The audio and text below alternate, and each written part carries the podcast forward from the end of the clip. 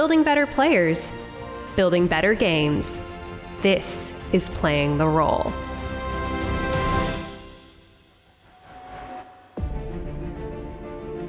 Welcome back to Playing the Roll. I'm Nathan Stone, joined as always by Dylan Joseph Campbell. That's me, that's me.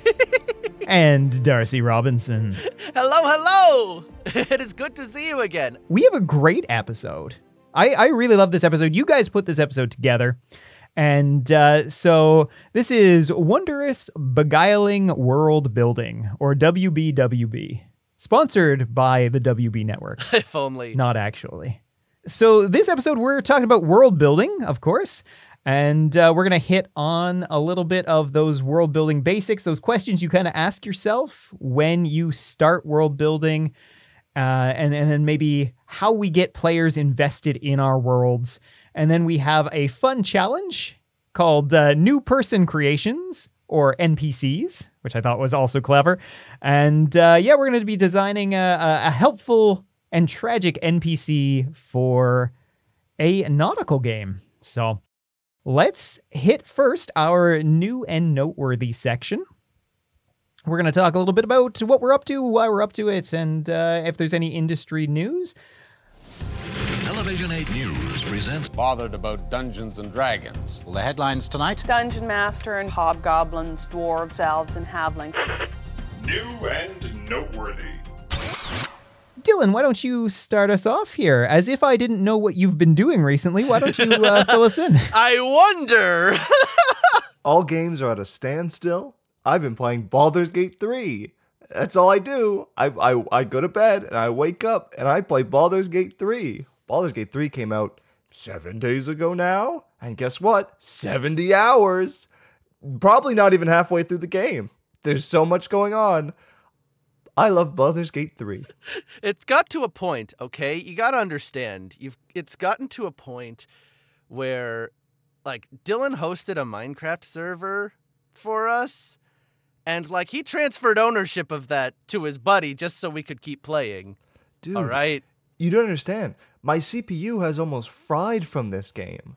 Wait, yes, twice. My my whole computer just kind of. I'm like, uh oh. And like, is it, it? Does it still like run? Oh yeah, it's good. We're fine. It says like, try not to do that again. I'm like, okay. do what? What did I do? Play Baldur's Gate 3. Can't stop me. Gosh, just well, I guess it just means like don't do anything else in the background while you're trying it, which means it would probably destroy my computer because I like to have something going on in the background while I'm playing usually.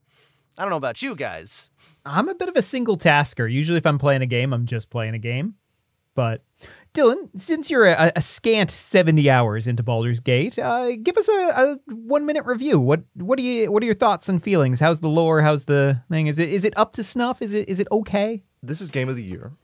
It is. It, the the quality, the amount of time it's been in the oven is not overcooked in any matter. It is perfect. Perfect.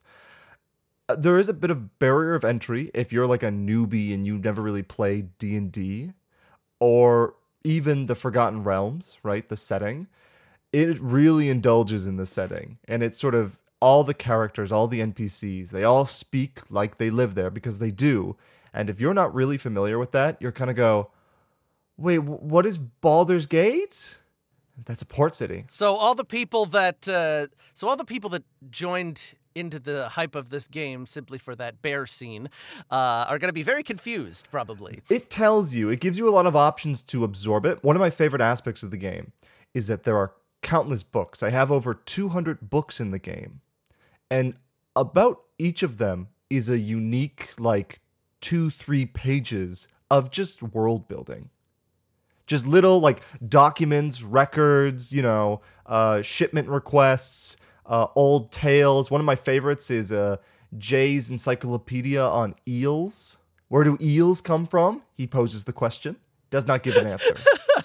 as as you do. This reminds me a lot of uh, Skyrim when it came out. In you could just read, you could just get lost in reading like the little lore books and stuff. Uh, you find the lusty Argonian maid. I think there was like five volumes of that, which is uh, some fun. I think Argonian Yeah. erotica, and uh, yeah, so it's it's kind of giving me that that vibe. But I think it's even even bigger and broader now than because Skyrim was like a million years ago. And that was the days before the mods. Well, let's not talk about the mods. Yeah. Never mind what you can find in Skyrim now. it's, it's very funny. Um, our own Liam Green asked me, uh, he's like, How's Baldur's Gate? And of course, I gave raving reviews and ominous pictures. And he said, I'm, I'm thinking of getting it, you know, something to hold me over until Starfield comes out. I'm like, Okay, I'll probably do more than hold you over. And lo and behold, uh, Liam Green has gotten further than I have. Oh boy. The man works like crazy hours. I know, I know. I think he just works in games though. I think that's it for him. he loves it.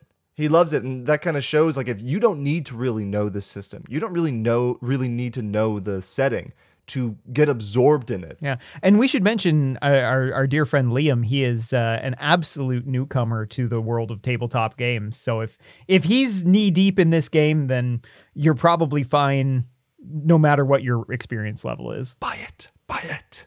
That's a great update, Dylan, and a great ad for uh, Baldur's Gate Three. Uh, we are not not sponsored, by the way. yeah, Darcy, Darcy, what's been rolling around in your brain? What's what have you been up to?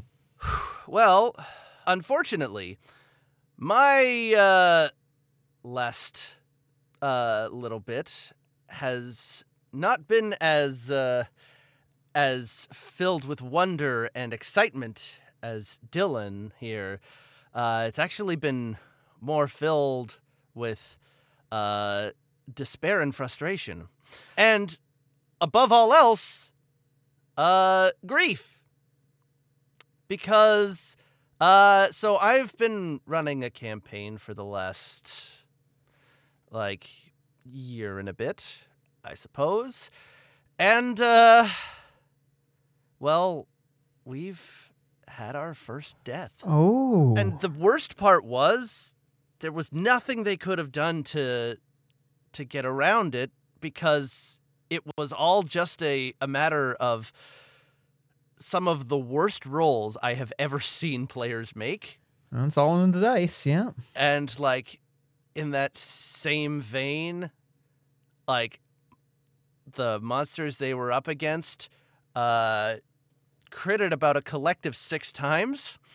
Uh, and the party almost wiped from this battle as a result of the the bad rolls. Uh, unfortunately, though, the tankiest character, the barbarian, couldn't uh couldn't get his saving throws together, and that was really heartbreaking for me. As as that's like the first time anything in any game that I've run, anybody has like died straight up like that. How did the player take it? Well, the, the way the players were talking, like the dude had to mute because this is over online, and the dude was telling me in in my DMs, he's just like, "I'm crying right now," Oh. because like he's never had any of them die before, so that was his first time just outright dying. So he's like, "I'm I'm kind of heartbroken," and what made it worse was like was the RP that ensued from this as a result.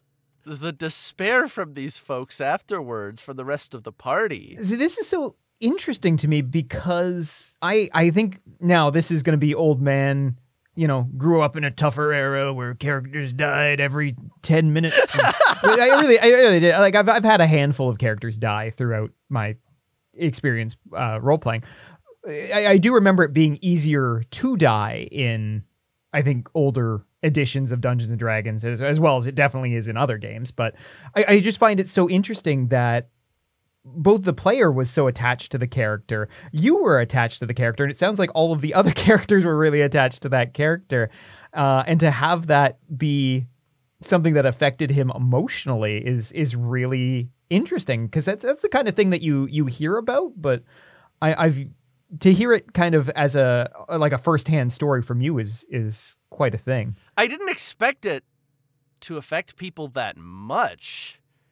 I mean, it's like, and as well, this is in the midst of like, uh, a not not even really a crazy boss fat battle. It was a but a fight against a sea hag is a fight against a sea hag and it's like the world just stopped at that moment.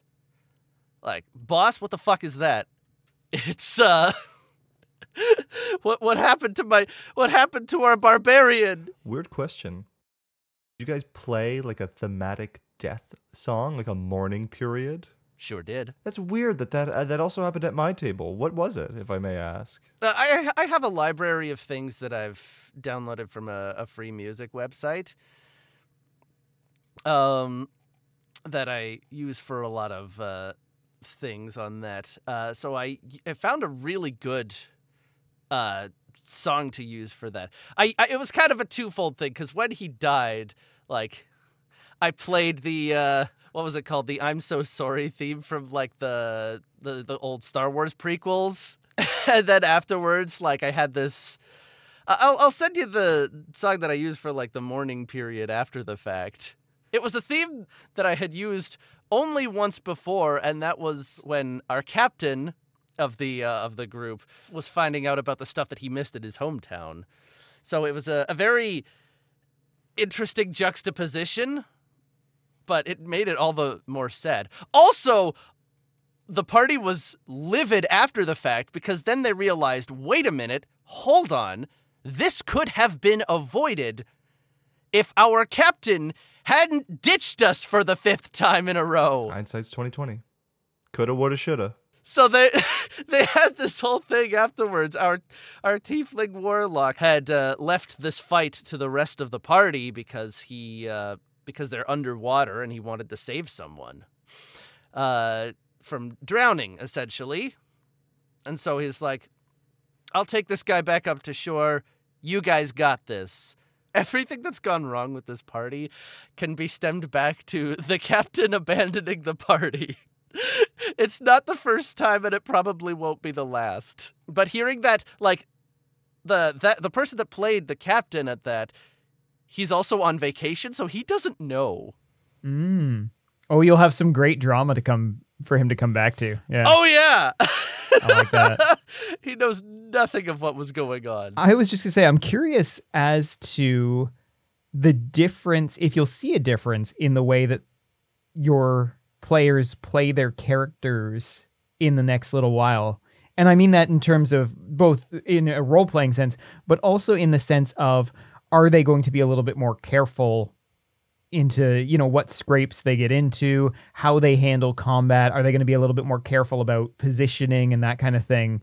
Where in in D&D I find that a lot of groups and it, it sounds like your group for sure, I don't think they had internalized the fact that these characters uh, they they not there's no guarantee that they're forever, right? There's no guarantee that any particular fight isn't your last fight. So I, I want you to report back to us next time and, and let us know if there's any change in the way they play. Because I'm curious to to know what what death, uh, you know, having that firsthand experience with death is is gonna do for for them in in both sense, like the role playing and the mechanical sense. Honestly, I'm curious too because as of this point, they've taken every battle head on. Just like, no, we got to win this no matter what. Like, they don't know the meaning of the words running away. Hmm, that might be something they want to learn. hmm But also, like, they've been very poignant with, like, splitting up.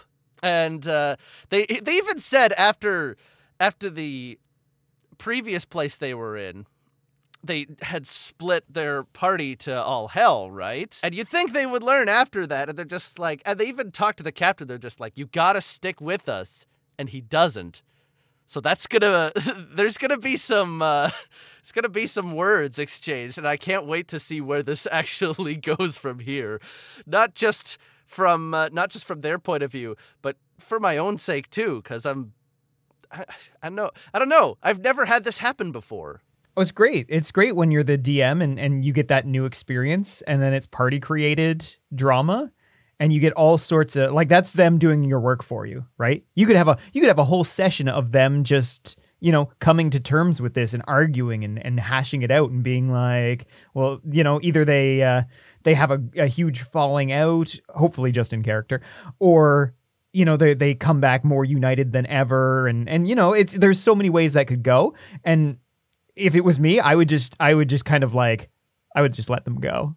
I would just it doesn't matter how long it goes. A three hour session i won't say a word. I'll just i'll just be there. I'll just be there just soaking it in. Absolutely. Oh gosh, yeah. Honestly, i live for that. But I've been trying to make a point to try and like get people to do stuff, but in this particular situation, I'm just like, I just want this. I, I just want to see what happens if they if they like tear into each other. Like, uh, like I want to see how this all goes. the the GM's curse sometimes is knowing too much of what's going to happen. You know, when you when you get those situations that are really left field or unexpected to both you and the players, oh, that's that's the sweet stuff, right? Where you're just like, oh, this could go, this could go anywhere, um, because then you're you're less directing the story, but you're more part of it like the players are. So I love that. I love that. We're gonna we're gonna keep posted on that, and maybe we'll do a death episode. All right. Well, uh, we should we should move along first uh, soon, but uh, just before we do that, I will give my update. In that there's not a lot going on over here. However, I have been. I'm, I'm in that stage where you're you, you're jonesing to run a game, and you're you're kind of brewing it in your head, but you haven't yet written out an outline or or you know done the the actual pen to paper work and uh, so I, I'm I'm kind of in that brewing stage for uh, a, a game that I I can't help but run in the next hopefully month or two. Um, and that's I, I've told you guys about this before, but this is my my idea for for Miss Atomic Bomb, and I'm actually going to talk about it a little bit in the um the wondrous world building because I, I do have an example to give. But uh, yeah, I always like that part of of planning a, a game when it's kind of an amorphous blob, and you're just like, I've got all this Play-Doh how do I make it look into something? Uh, but with that, let's uh, segue to some world building because that's kind of what I'm doing right now, and uh, maybe this discussion will uh, will give me some give me some help with that. Listen to me very carefully. It's the discussion. Bro, what are you talking about, man? Listen up. World building, it's very important for I think most games because I, I feel like most games are somewhat homebrewed. Whether you're using D&D or if you're using any type of, of system.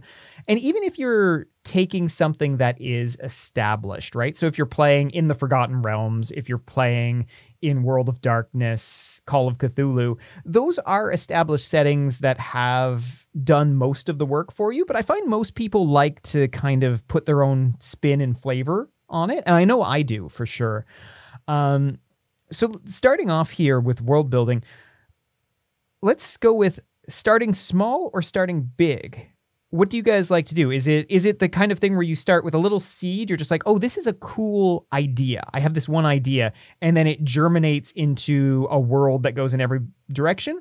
Or do you wake up one day and be like, I want to make a whole functioning world with tax codes and uh, you know th- theocracies and all sorts of nonsense in it. So, um, Dylan, I, I, kind of feel like I know which way you're gonna be on this one, but why don't you start us off? I'm a think? loon. I'm a little I'm a little silly guy, and I always like the big picture.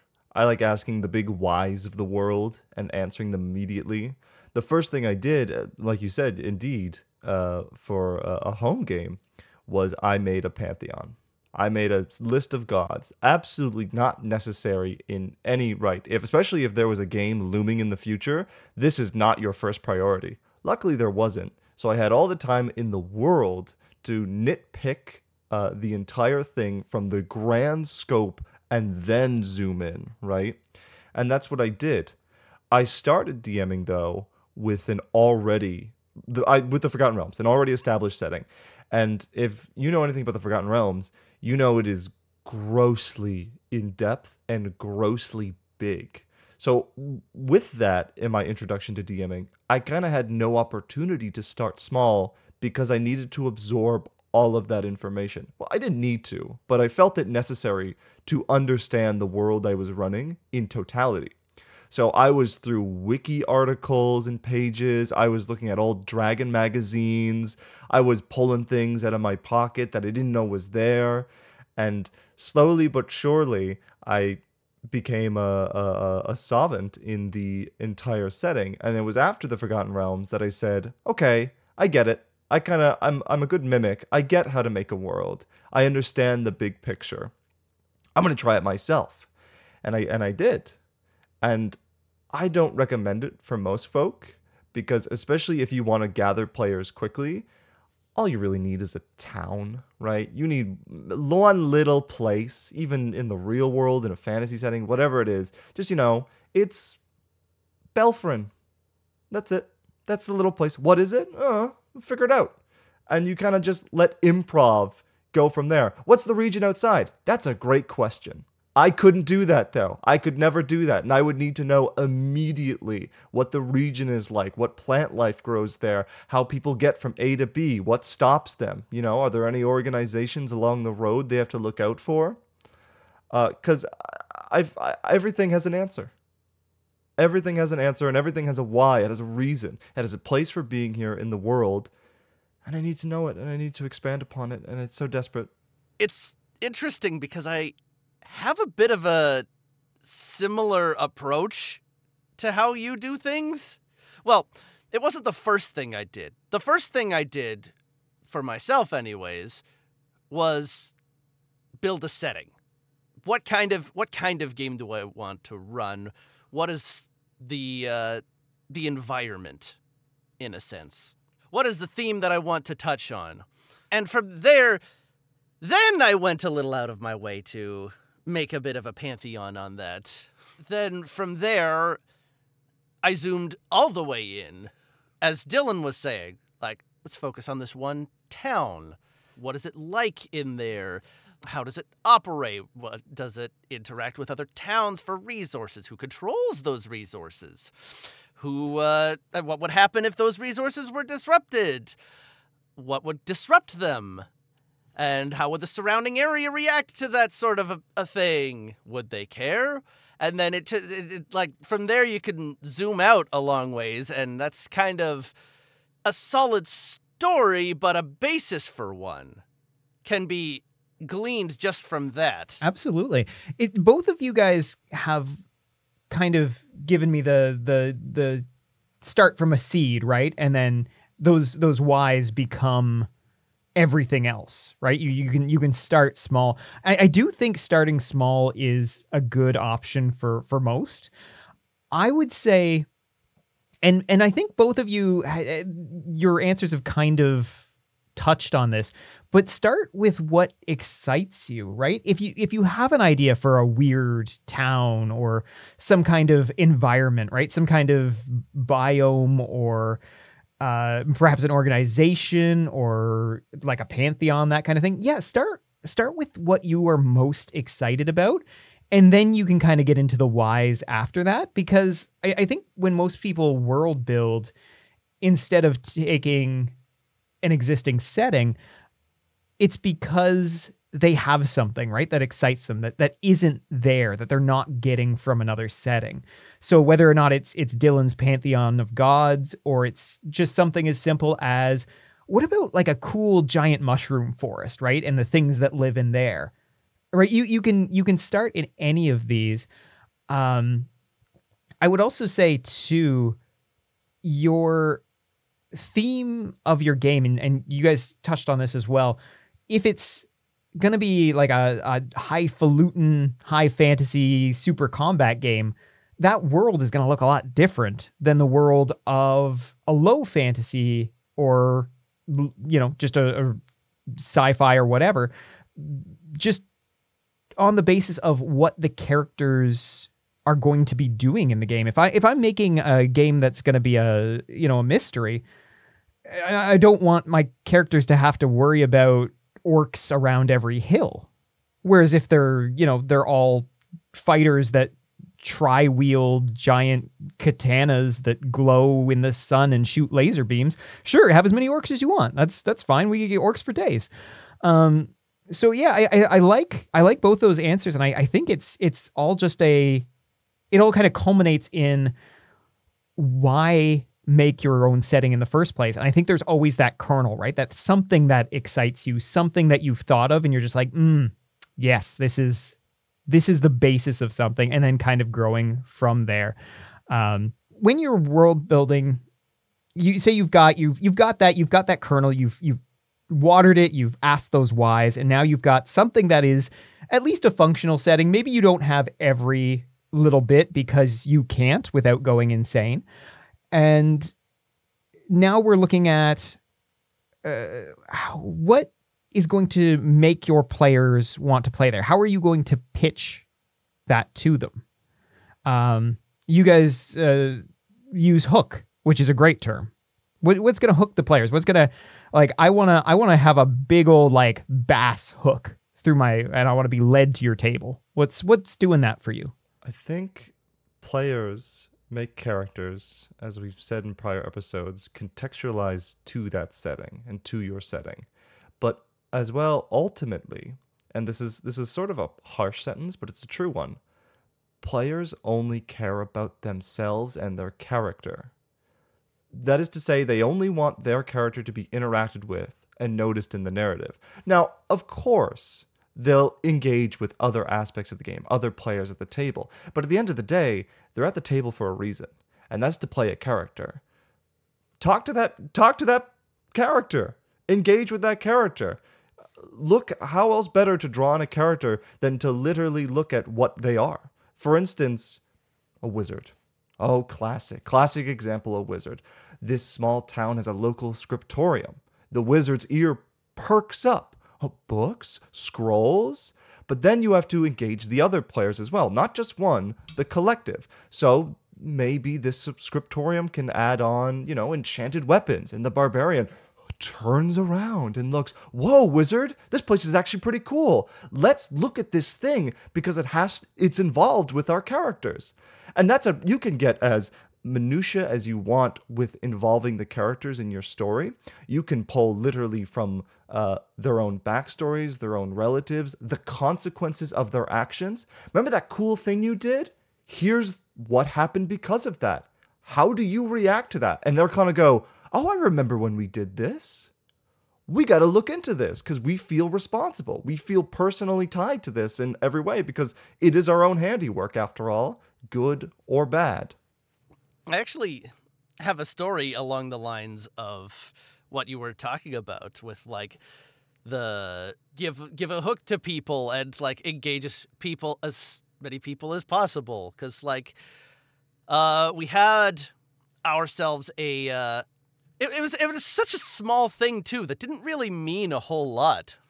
But like one of the uh for like the paladin in my game, she uh she uh, was a like a very innocent and naive person and the player was like you know i want to i want to make money i want to I want to get rich quick scheme, and uh, which might lead her down a weird, uh, a weird route where she might be extorted as well. But I want to experience that. Just like, okay, well, uh, there was a point where our now deceased barbarian, uh, had a uh, had a had a pet rat that was uh, really smart and so the barbarian had an idea just like, hey, this rat's pretty smart. I wonder if it can play chess.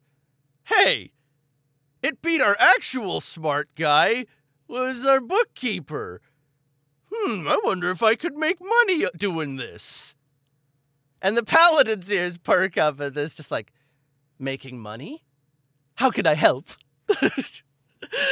and so, like, they had this whole scheme set up where it was just like they went the next town they went to they just set themselves up in a tavern with a chessboard asking a bunch of drunk people uh, if they wanted to play chess with a rat you could win money if you do well and they made a good chunk of cash off of that just from like the paladin being like having like persuading people to to come in and the barbarian with like making sure that like people don't get rowdy. If somebody gets rowdy with like, "Oh, I lost," and the barbarian being like, "Yeah, you lost. What about it?" and it was it was a really fun little thing. It was just a mini game out of nothing. Uh, but they had a they had a really fun time with it all because like it was they just had that hook there it was like oh you can make money about this because your pet rat's really smart Sometimes I forget how ridiculous Dungeons and Dragons is. And that's that's a good story for that, yeah. right With your with your first story, you probably were bestowed the best boon of all as a DM, and that is not having to do any work at all and your players writing their own hook. They did it. They made the story. This is all them, and now you get to spend the session playing chess with a rat and improving random drunkards and seeing how they fare. yep. That's that's the most fun, right? Coming to a table like that and just like, cool. This is what we're doing. I didn't plan for. I had a whole thing for you. Yep, playing chess with a rat. That's what we're doing. and it's great. That's exactly it. And you know what? It was it was the probably some of the most fun for me as a DM as well just being like, okay, how can I how do I do this? I learned how I learned a whole fu- f- chess system for this. and like uh, got gave lore about it it's like, "Oh, your bookkeeper is is watching on trying to see like and is hoping for your hoping for the rat's downfall." and it's like at the end at the end of this I, I said straight up like this your bookkeeper's gonna like if you keep doing this your bookkeeper's gonna be like the final boss of this chess arc and it's it's just builds on everything around them somehow. I think what this shows evidence of is you, really need to allow yourself as a GM to go with the flow and, and improvise well because your player characters will often offer ideas and suggestions and things and right? And they'll have their own ideas as, as to what should happen. And sometimes those are terrible ideas but all their other times right they might seem terrible and they turn into something fun and memorable for for everyone right um i think as far as hooks go when when you're world building i really like to sell my players beforehand on the setting because I want them to make characters that are going to fit the setting. So I want them to get excited about the setting itself and not just the the character that they could make in it because the the characters and the settings that I, I make are usually pretty down to earth so i can't really sell them on be a barbarian be a wizard. Well there's not really magic and like you could be a big guy. You could do that. That's that's kind of as close as we can get to a barbarian for you. Uh, so what i'll do is i'll actually kind of come up with and this is more for myself but it, it also kind of helps me when i'm explaining it to my players. I'll come up with an elevator pitch for it which i know you two both know and love from our uh, oh, our boy. great uh, journalism courses. But for for for example uh, I, I did one up uh, uh, for miss atomic bomb which is the one that i'm currently thinking of. And so this is and it's just kind of a one sentence summation that i would i would kind of tell people to get them percolating on characters. And it's a noir inspired murder mystery under the neon lights and mushroom clouds of 1950s las vegas. So there we go right? So you're you're thinking kind of the the glitz but also the like the seediness the the weirdness of you know that 50s era um atomic you know the the promise of the atomic age type of thing. And it's a murder mystery so hopefully that gets them thinking about characters that have a little bit more going on upstairs right? A little bit more cerebral maybe not as heavy on the combat. And so i would i would give them something like that to set the stage and then later i would give them a i usually do trailers because i, I like making silly videos and stuff. So i'll do trailers for my games and, and then that kind of it kind of builds on it and then the last thing they would get is a primer which would give them examples of uh, people that lived during that era and so spoiler alert for for whenever I run Miss Atomic Bomb, but everyone's going to be a federal agent of some variety. They're going to be working for the FBI basically. And so within that archetype though, there's there's several different things that I'm going to give examples of different types of of agents and that kind of thing. So what it is is it's it's a it's a very I don't want to say it's railroady. It, it kind of is, but this is a very certain type of game and it, it's a certain flavor of game that requires a little bit of a little bit of guidance, right? For that player character. And what I want though is for the char- for the players to get invested in that and then make a character concept that they'll they'll love because I want them to have that same attachment that they would have to a wizard that they hope to get really powerful or a paladin for some reason who wants to get rich quick. I'm really not sure where that character concept came from, but it's it's a it's a it's a neat one. Um, so yeah, that's that's kind of how I think about hooks. Is just I know I'm already sold on my games. My games are a little weird. So I have to sell the players on the environment that I want to drop them in because it's not just that easy science fiction or fantasy type of genres. Yeah. So so that's kind of kind of my thoughts on it. Um, I would say in terms of of you know world building and, and when you're crafting a, a hook and you're you're you know building out this world, uh, there's a great term or a great quote that's just steal like an artist. I think there's a book by the same name. And you really should.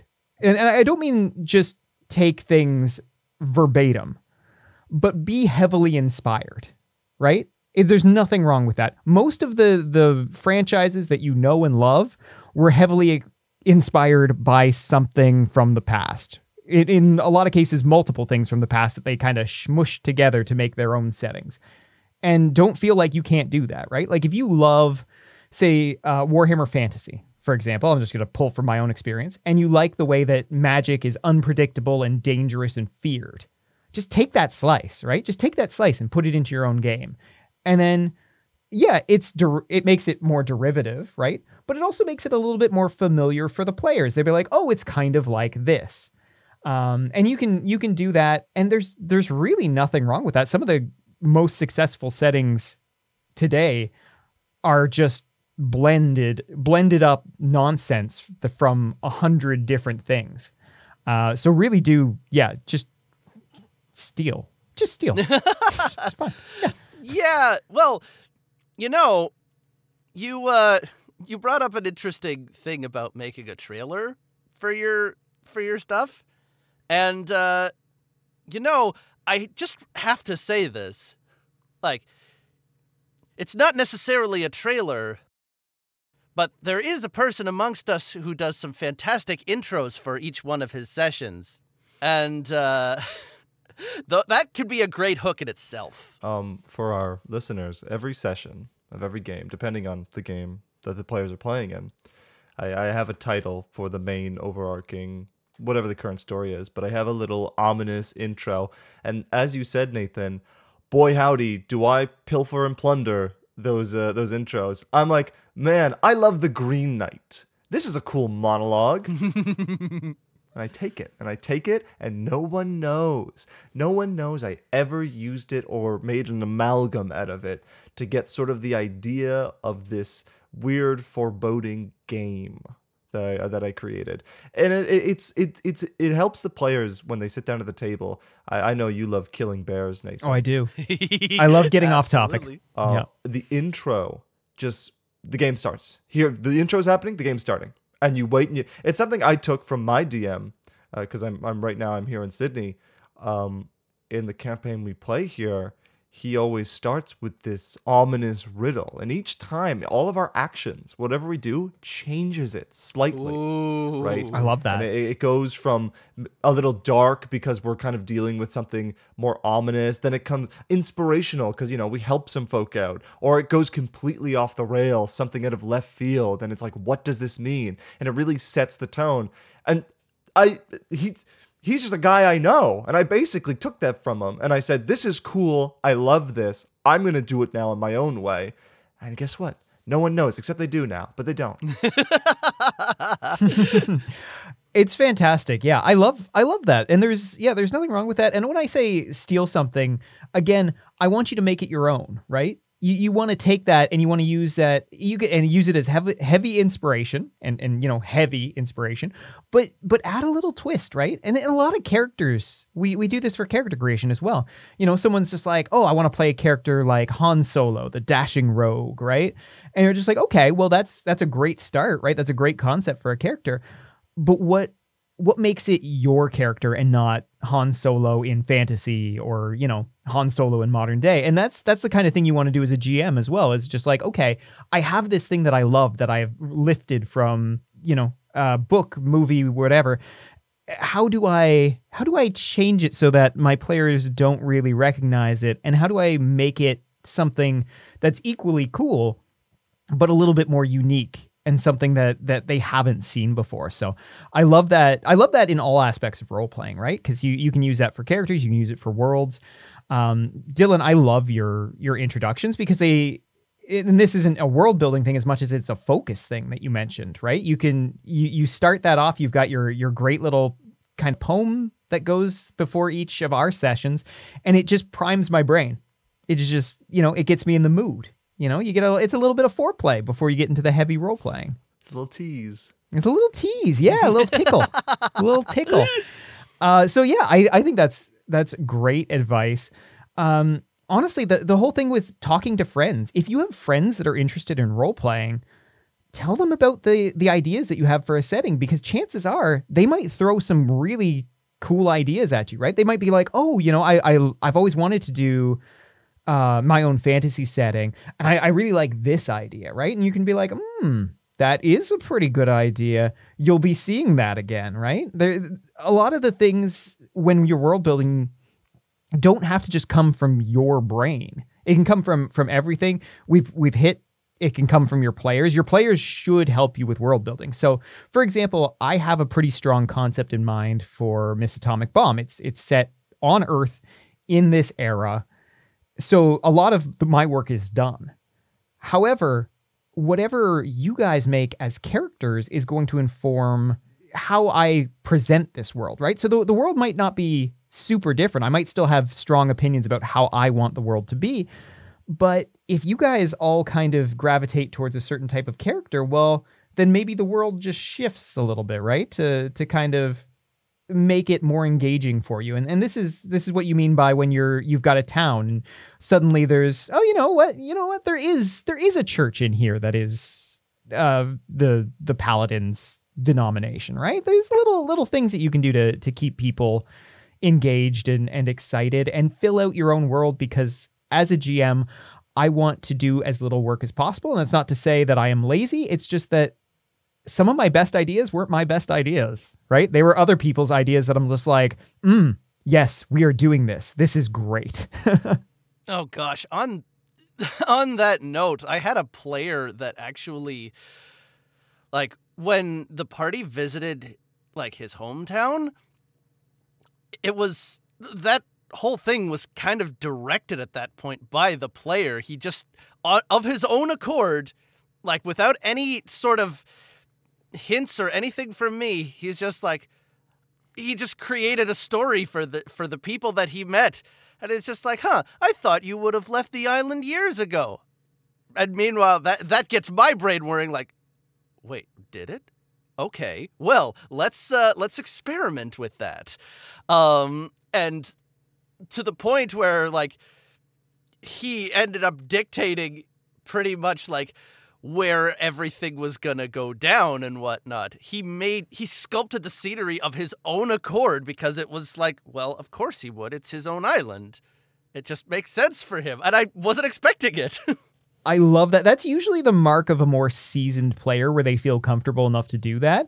But it's so great for for a GM when the player just kind of you know takes the reins for a little bit because they're they're not messing up anything and they're not you know they're not hopefully not messing up any secret plans or anything that you have, but they're they're taking the initiative to to fill out a world that their character really should know and should understand.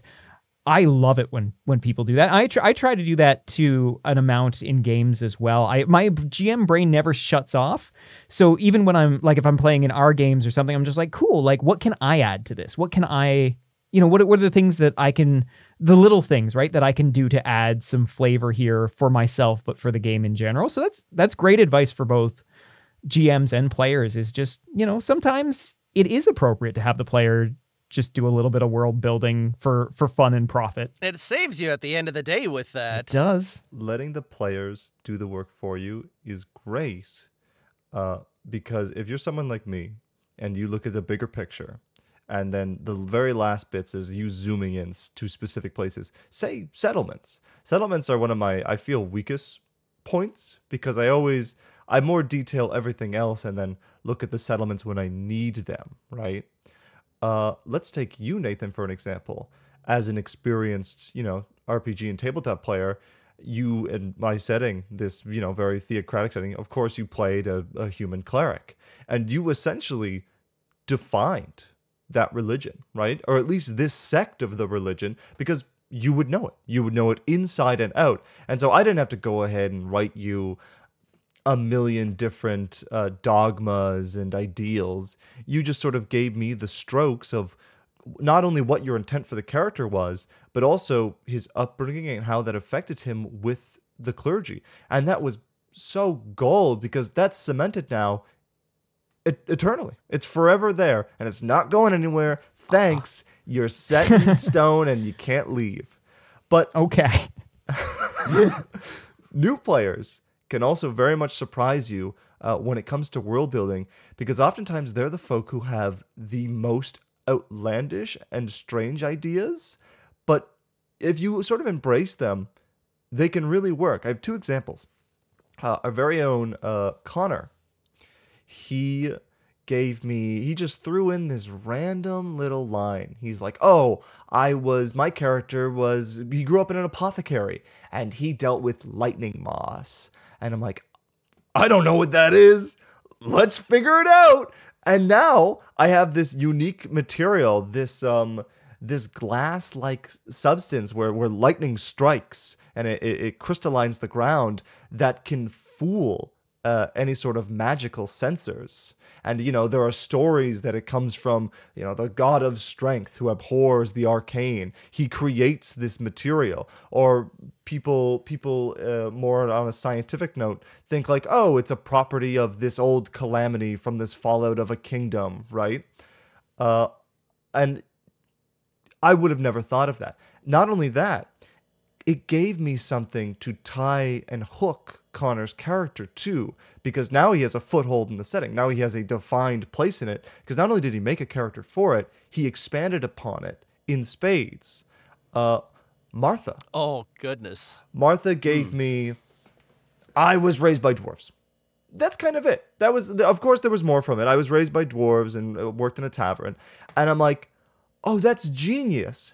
I'm gonna base this entire settlement's basically history off of that one little line. And now your foothold in it, you basically made this.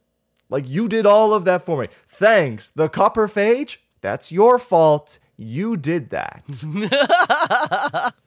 yeah, use them. Use them. Love them. Kiss them. Maybe kill him sometimes. It's okay. Hopefully not. But it, Darcy character slayer over here. Yeah. just getting out his scythe, reaping them like corn. no, I, I kid. I kid. Uh, this is one of the maxims that I absolutely live by for anything creative is that constraint breeds creativity, right? So Martha gave you a constraint for this town that you chose yourself, right? You didn't have to do that, but but you chose to have this constraint of okay, well, she's raised by dwarves. This is this is where dwarves are. It's as simple as that. And from that grows something. So when you're world building, sometimes because you have infinite choice, it's it's paralyzing, right? Because you you don't have a good place to start. And maybe you've you've gotten to a part where a lot of your setting is flushed out. Uh, but then you have, yeah, you've got those little towns that Dylan mentions, right? Those places on the map where you're just like, well, I put the name there because I like the name and I needed something to go in that part of the map. And then your characters come along and they're just like, "Oh yeah, here's here's a little like little just a chunk of of nothing about my character." And then it, sometimes you can latch on to that and grow out from there, right? So Martha was raised by dwarves. Well, why was she raised by dwarves? Oh, well, this is primarily a dwarven uh, outpost. Great. Well, what do they do here, right? And and then it grows and it grows and it grows and and then Dylan's got a fully fleshed out area of the map that he didn't have before. So that's the perfect example, honestly. Um, because yeah, that's that's a very basic backstory. It's about as basic as you can get, and then from that springs those those creative those nice creative flowers. I'm going with really like plant metaphors today. That's, I guess that's in my mind. I like Um, it. D- Nathan's yeah. embracing his like uh his botany uh his Absolutely. botany arc. Uh, so, gentlemen, I think we have reached a good point to uh, to have our break and, and move into our challenge. But before that, is there anything that you would like to hit on in terms of world building that we haven't discussed today? Well, I can't say it, can I? Because you play in it. Oh no! See, this is this is where we go wrong. Wait, hold on. All right. Well, it's not for us to know, Darcy. It's for us to find out later on. All right, guys. I think I, I think we've reached a good point. Let's take a little break, and then we will pop back in for our challenge.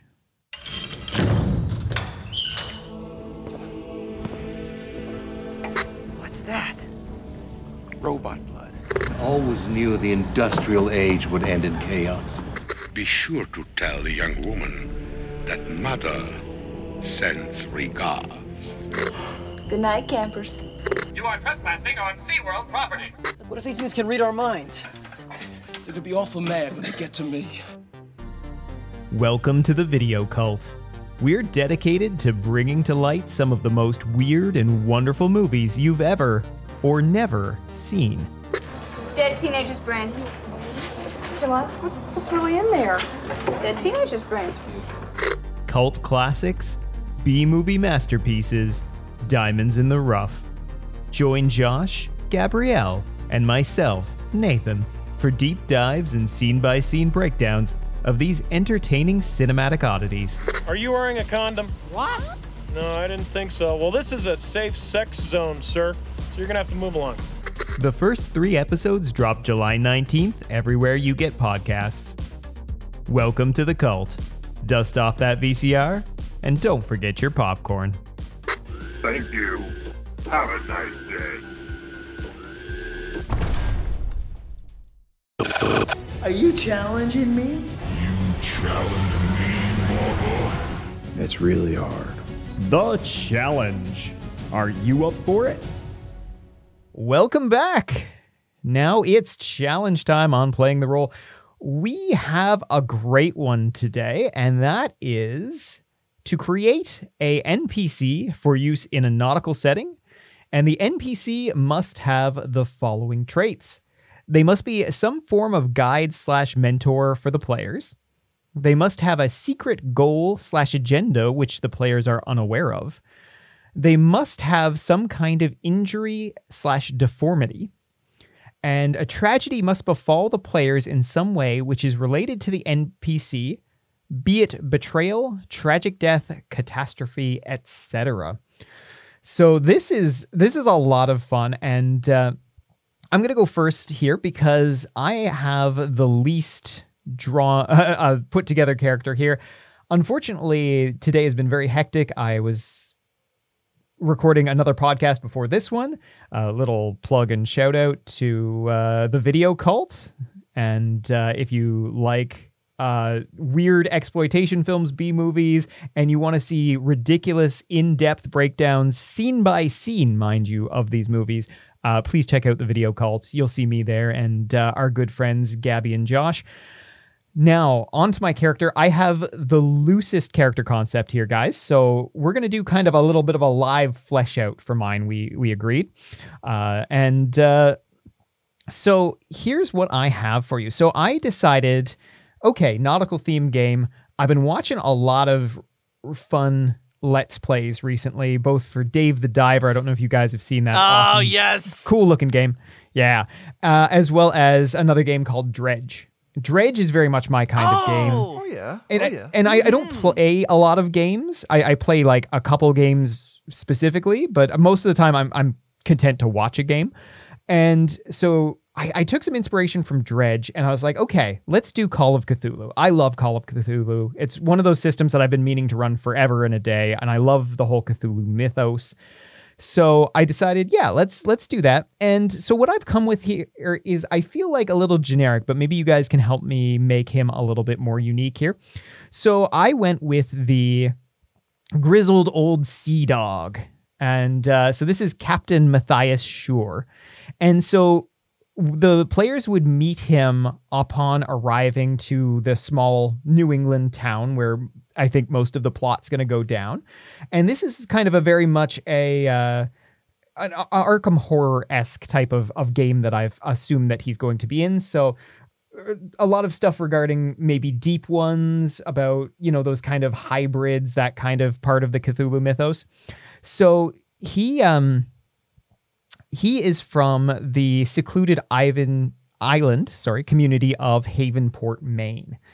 And this island community, it's uh, obviously it's offshore, and it's one of those kind of far-flung offshore uh, New England communities where everyone is kind of they they almost speak an older form of English. It's very insular. You know, they don't get to the mainland that often, kind of thing. And this would be set in the 1920s, so even more so.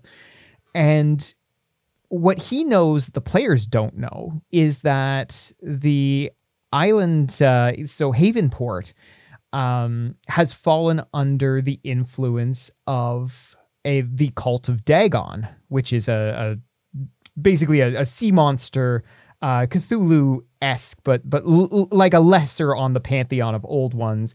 Um, so they they have begun worshiping and uh, interbreeding with these with the deep ones, and this continued for for many generations. He is from there, and secretly he is one of these people. But the the hold that the cult has on these people through both brainwashing and, and just like the the kind of psychic connection between all these hybrids, for whatever reason, he was able to break free from it. And so he kind of fled to the mainland, but he still has that call of the sea in his veins. So he couldn't he he just couldn't divorce himself entirely from it. So he became kind of a, a, a captain of a uh, of, of a schooner, and now he does. He basically he ferries people between places. He he does you know small cargo deliveries that kind of thing. He would meet the players and become kind of a, a guide to the area for them, as well as like taking them to these little secluded places as their investigation continues. So they get to know him really well his deformity, of course, is that he is secretly a, a mutant. Uh, I was thinking he wears he, he has kind of trademark big galoshes that he wears, like big Wellington boots. Ah, and okay. the reason for that is that he has he's big web feet. That is that is where that kind of deep one genetic came came uh, out in him, and so the tragedy that I was thinking to to befall the players was to so there would be hints dropped that they they would eventually have to go to this community and he would be very much against this but if they're able to kind of convince him of the the purpose of, of their journey is to to stop this cult or to to you know to help the people um he would take them there um but the cult's influence has only grown stronger and stronger so they they land there and he's he's kind of staying offshore uh, because of obviously he would be persona non grata there. Um, but as they they get involved with the cult on the island, uh, the and the the high priests and stuff realize that they're they're there causing trouble. They would kind of send out this psychic communication that would uh, kind of tell all the cultists like converge, right? And and so the players would be forced into kind of almost like a zombie esque scenario where there's you know there's hundreds of enemies. They're they're hiding. They're trying to you know the, the, where you get these these weird looking like human fish hybrids looking for them with torches and stuff, right? So it'd be a really cool scene. And the tragedy would be they would see the boat. The boat would come to shore they would think to pick them up, and then they would see the the same kind of glassy eyed stare no! on poor Captain Matthias, and they would have to they would have to defeat him to get get on the boat and and get to safety. So they'd be they'd be forced to to kill this guy that they know is a good man, but he's under the control of this cult. So yeah, I, I guess I was a little bit more fleshed out in my head since I didn't write any of this down. But um, so what? Yeah, what do we think about that? Is there any way? I I feel like he's maybe a little generic. He might be a little on the nose for for a Cthulhu game, but I still like him a lot. Is there anything you guys would add? I play up his kind soulness, like because he's you know he's different and he really he, just to really get that gut punch in when he's gone. Yeah, he's gonna be gruff, certainly gruff, gruff but Gruff kind, like really fair. good heart. Yeah, yeah, like a grandpa. Like a grandpa. Yeah, like an old sea dog grandpa. He doesn't really get the current times, and No, sometimes no. he says some things that are a little what, but like you know he means well and he, Mm-hmm. Yeah. he tries and helps. For this kind of thing, I well, I think you have a a lot more fleshed out than you realized. on I think that. I did. Yeah. As soon as I got going, I was like, oh, okay, yeah, I actually know this character. Yeah, you see, there you go. Yeah, sometimes sometimes you just have to get started, right? And then it all just comes out. Yeah. All right. Well, that's good then. I'm glad I'm glad there's not many notes. That means he's probably a pretty a pretty decent character for a game like this. I'd buy it. I'd say Okay. so. Yeah. All right. Uh Dylan. Dylan, why don't you hit us up next? What's what is your character? I got I got just a few little paragraphs here, and then I'll I'll, I'll expand upon it afterwards in, in more you know direct detail. Down by the bay lies the prosperous city of Ellingard, a port hub responsible for establishing greater coastal protection under the Salt Ley Line. Traffic is ripe along the inland gates as simple folk come far and wide, whether it be by foot travel or carriage wheel, to trade amongst the oversea bound wonders. The port city, but more specifically the Great Docks, are controlled by the settlement's bluebuds, noble merchant guilds who oversee the vast majority of shipment trade in and out of Ellingard. Among the blue blood is a prestigious yet strangely unheard of company under the guidance of one simply known as the Sapphire of the Sea. The Sapphire has taken great interest in outsiders, willing to fund these groups in their exploits only for their patronage. The Sapphire provides a reliquary of local history, customs, riches, and splendors, at times outdated, as well as employment for good pay. Despite the Sapphire's vast resources and similarly benevolent demeanor, asking any local of the name only turns up either a confused unknown or surprise at an old family title being evoked. The Sapphire themselves is an odd fellow.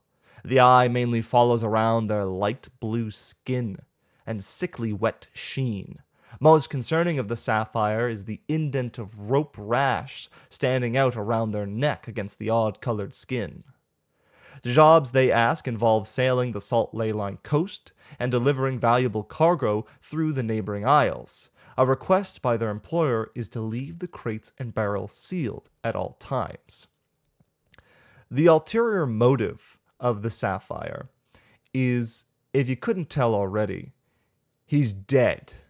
He's been dead, and he's a revenant out for revenge against his uh, his prior um, compatriots, who had because he had such a strong foothold in the market, had uh, drowned him by hanging him underwater and leaving him. Oh gosh. And so he's getting the characters to sail around and deliver essentially scandalous materials, whatever you really want it to be, to sabotage these other companies.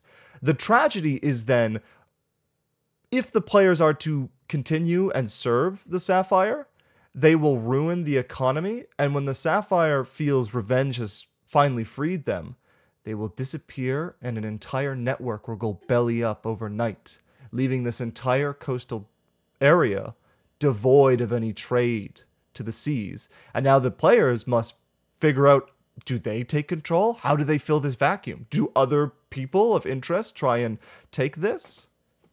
That's it. Wow. Whew. That is wildly in depth. Firstly, I loved how you you just dove into this and made this setting for us and described all sorts of things. This is a great example of like Dylan's world building right here because it, he tells us so much so quickly as well. Like that was awesome. Um, I love this. I love this character because that's it's one of those fun moral quandaries that you might not even realize until it's too late. And you're just like, uh oh, what did we just do? Uh, which is always fun in D and D. I think it's it's a it's a good one where you're just like, oh, we were the bad guys here, huh? Hmm. Hmm. We're rich though. We're real Yeah, rich. mm, yeah. Yeah. Absolutely. I it's such a cool twist too cuz you'd think like well with the uh with like the rope rash around his neck, especially, like, you'd think, huh, that's a little weird. Like, this guy seems a little bit sus.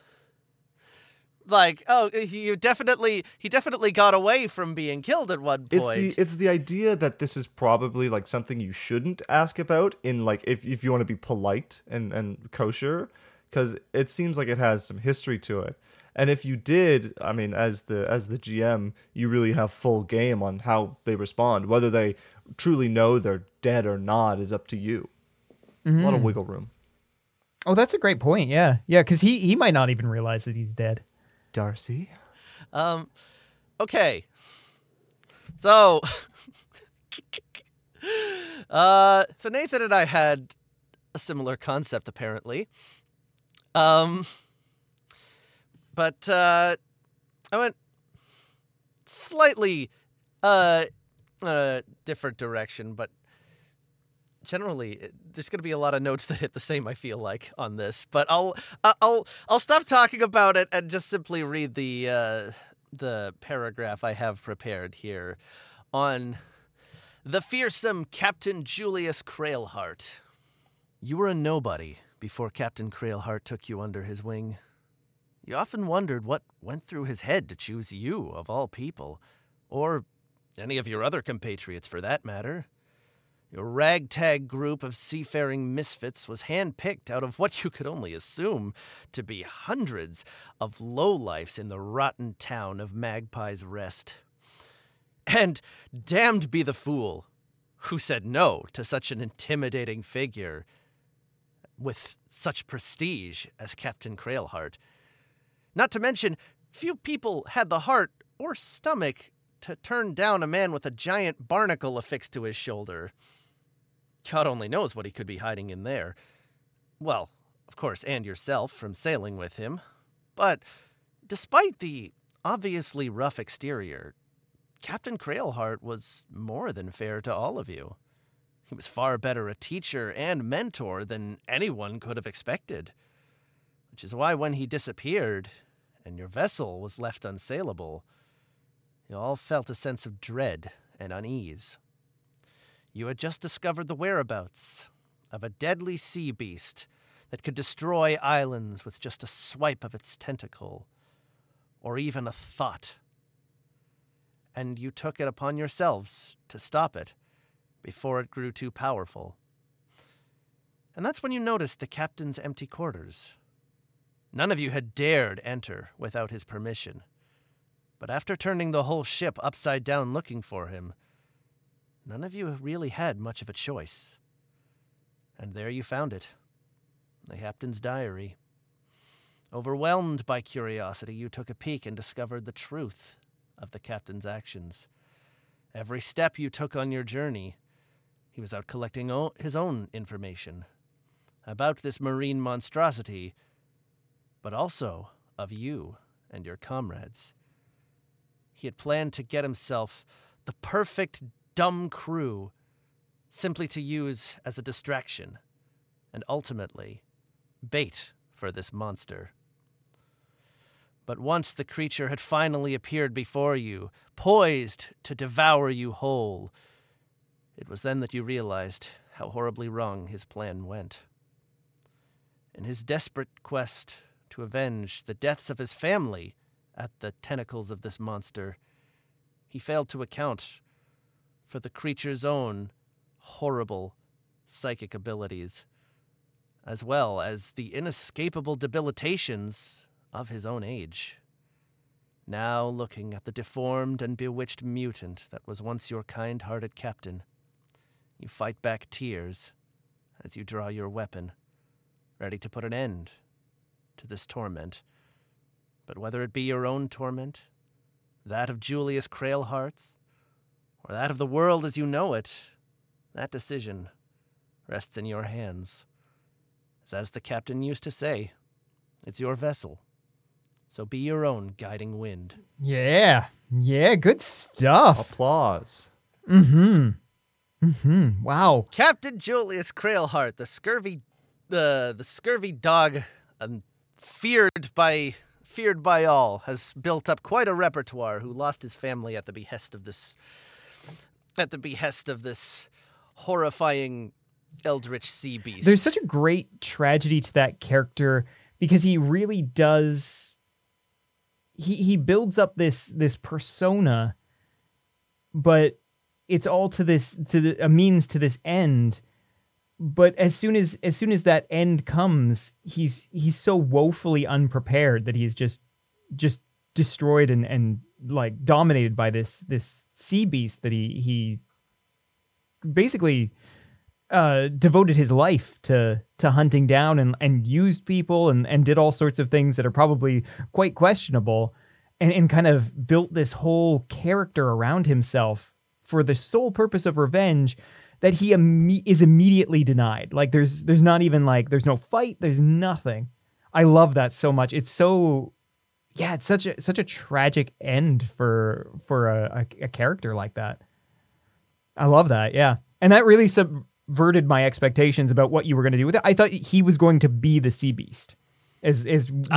you were like halfway through, I was like, is he gonna turn? Like, did he turn into? Was he cursed? Cursed sea beast? This is so much more devastating. I love it. yeah, and it kind of leaves the.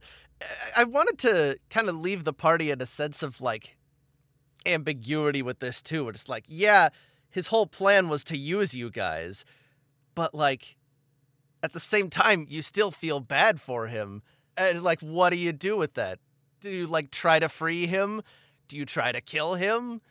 Like, what do you do in that situation? And that's, and it all leads back to like, the captain at this point would just have been like, try to urge you, like, stop, like, stop looking to me for everything. Make your own damn decisions. Uh, and that's that's kind of where that goes full circle on that. So I thought I thought a lot about it. So when so when you were like telling me all about your character, I'm just checking my notes frivolously, like, oh wait a minute, hold on, is this the did we make the same character? But no, it's like quite a it's a different kind of uh, kind of story, but similar, very similar concepts that we kind of went with on that. So that was fascinating. I think the idea of the of the nautical campaign plus the uh, the guide slash mentor for the player really just draws the mind. The, the captain's a little bit of a low hanging fruit for that one.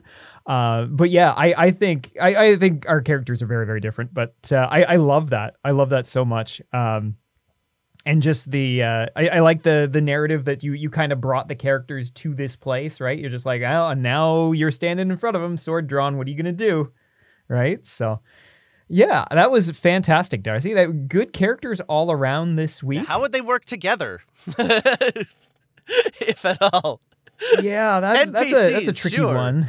But we, Mhm. but we have this we have this th- thought at the end of I, everything. you know what? Yours and Dylan's, I could see having at least crossed paths, right? They, they- maybe the the the captain did some some dealings with the uh the sapphire, our, yeah. our blue, uh, yeah, our, our sapphire guy, and uh, I, I could see them existing definitely in the same area or in the same game, and, and probably in like the same region too. I think that'd be really interesting as as part of like a like an archipelago game, right, where you're you're always hopping around the the seas and stuff and running into monsters. Oh, absolutely. Like with with them being like the same kind of like grizzled old, you know, grizzled old sea dog.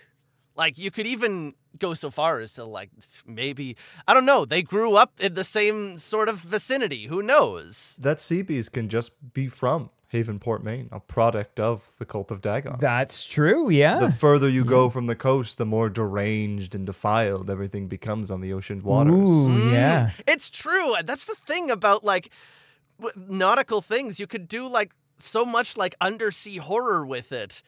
Uh, and that's that's kind of where I drew inspiration from on that, and it looks like a lot of you did the sa- you guys did the same kind of thing on that. I mean, it's it's the classic map trope of of just saying here be dragons, right? Because it's just like I don't, I don't know what's there. Probably probably big terrifying lizards. Who can say, right? And and I love I love that about nautical nautical games are so much fun because there is that great unknown, right? You sail into the mist and who knows what you'll what you'll find, right? Or if you'll come back at all or if you'll come back changed. Uh, so there there is a built-in mystery that a lot of games that are a little bit more landlocked just you know it, it just doesn't set up as well for for having that around the next corner who knows what's what's there type of thing. So i think we did a great job with this one gentlemen. I think we can give ourselves a good pat on the back there. Um, Mm-hmm. yeah darcy thank you for the great narrative there. That was that was lots and lots of fun. And uh I will uh, endeavor to be a little bit more prepared for our next session, though. I, I think uh, I think our good captain ended up being a pretty pretty fun character in his own right. Exactly, and to, as as I said, it was a lot more fleshed out than you realized on that. The more you definitely talked. was, Whether yeah. you talked through all of that while you were while you were talking to us about it, who knows? It But- was definitely that, yeah. it was definitely a, oh, these words are coming out of my mouth moment. Great, let's just roll with it. Yeah, I think that's going to do it for this episode. Thank you so much for listening and or watching this one. Until next time, have a great week and happy role playing. Thanks for listening. If you like the show, please give us a five star rating on your podcast platform of choice. And don't forget to share the show with your friends, family, and that eldritch horror lurking just out of sight. You can connect with Playing the Roll on Facebook to see upcoming challenges and news.